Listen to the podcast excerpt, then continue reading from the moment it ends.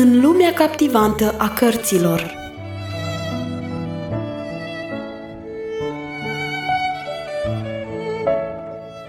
Sunt multe căi prin care orizonturile vă pot fi deschise, însă cea mai bună cale este dragostea pentru cărți. Lecturăm pentru voi acele cărți care merită. Ascultați în continuare lecturarea cărții Secretul Mulțumirii, scrisă de Harriet Loomis Smith.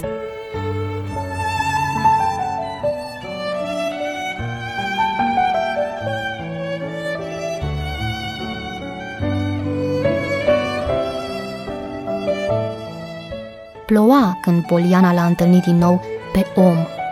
Totuși îl salută cu un zâmbet dulce. Timpul nu e tocmai frumos azi, nu-i așa?" spuse ea veselă. Eu însă sunt mulțumită că plouă. De data asta, omul nu mai bodogăni și nici măcar nu întoarse capul. Poliana crezu că nu auzise. A doua zi vorbi mai tare pentru că omul mergea cu pași mari, cu mâinile la spate și cu ochii ațintiți în pământ, ceea ce îi se păru ei o ofensă adusă gloriosului soare și aerului curat al dimineții. Poliana în ziua aceea făcea comisioane. Ce mai faceți?" ciripia cum îl văzu. Sunt atât de mulțumită că ziua de astăzi nu seamănă cu cea de ieri, dumneata nu?" Omul se opri brusc. Părea supărat.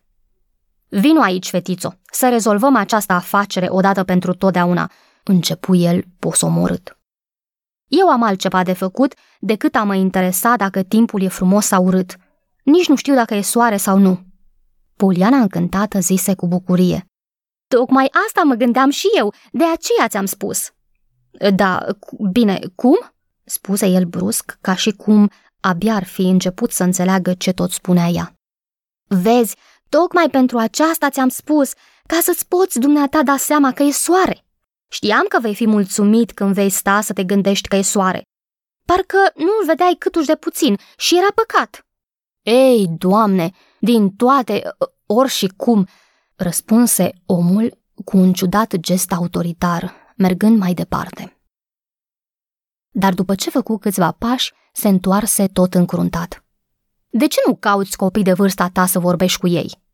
Aș vrea să găsesc vreun copil, dar nu sunt copii prin vecinătate, așa mi-a spus Nancy. Dar asta nu face nimic. Îmi plac tot atât de mult și oamenii mari, chiar și mai mult câteodată, pentru că eram obișnuită cu doamnele de la asistența socială. Hm, doamnele de la asistența socială? Ce, poate mă iei drept una din ele. Omului îi venea a râde acum, se vedea bine, dar se stăpânea. Poliana însă râse cu toată inima. Oh, nu, domnule, nu se deloc cu niciuna din ele. Nu pentru că n-ai fi tot atât de bun ca ele, poate chiar mai bun, zise ea politicoasă. Sunt sigură, ești mult mai drăguț decât arăți.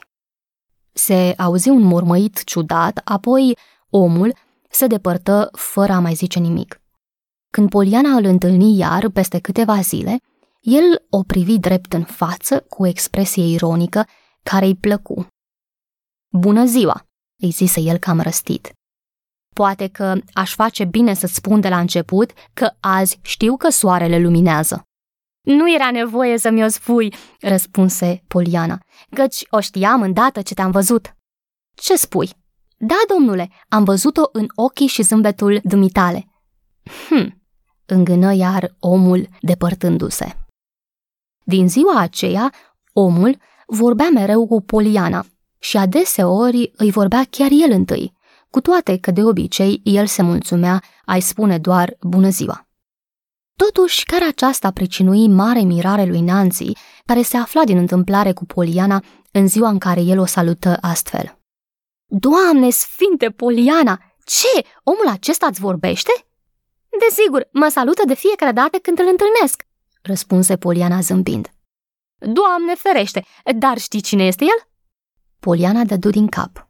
Recunosc că a uitat sau n-a voit să-mi vorbească din prima zi. Nancy deschise ochii mari.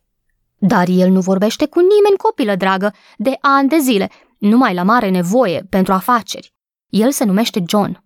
Trăiește singur în casa cea mare, situată pe colina din deal. Nu dă voie nimănui să-i gătească bucatele și coboară de trei ori pe zi la restaurant pentru a-și lua mesele.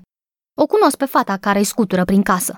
Spune că abia deschide gura să comande cumpărăturile ce-i trebuiesc și că aproape ghicește ce dorește dumnealui. Un lucru știe doar, totul trebuie să fie ieftin, fără ca el să mai spună. Poliana aprobă cu simpatie. Știu, omul e silit a cumpăra lucruri ieftine dacă e sărac. Eu și tata așa făceam. Mult timp mâncam fasole și pește și spuneam amândoi că avem noroc că ne place fasolea. Aceasta mai cu seamă când treceam pe la magazinele unde se vindeau curcani fripți cu 100 de lei o porție.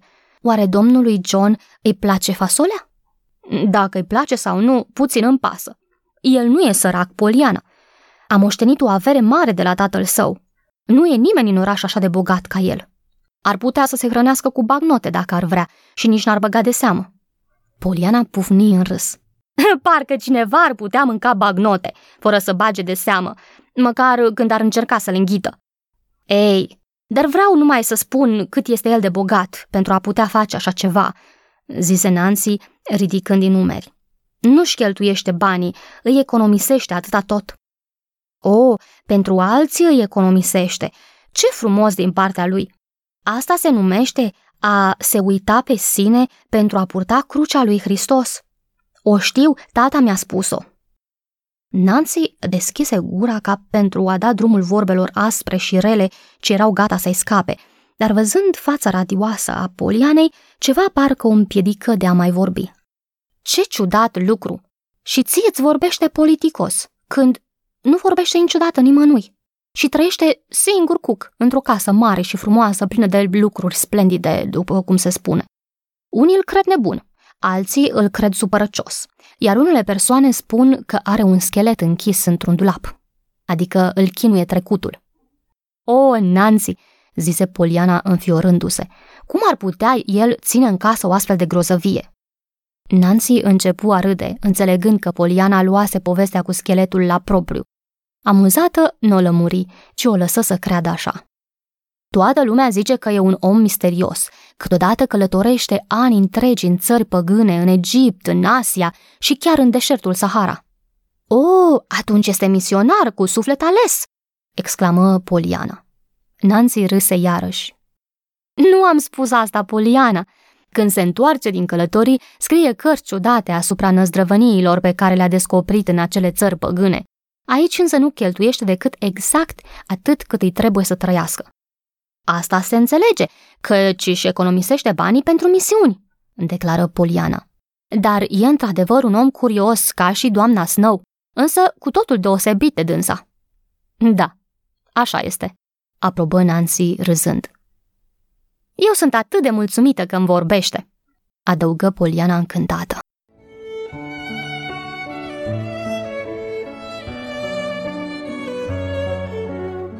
Ați ascultat lecturarea cărții Secretul Mulțumirii. Vă așteptăm și data viitoare pentru un nou episod din povestea emoționantă a Polianei.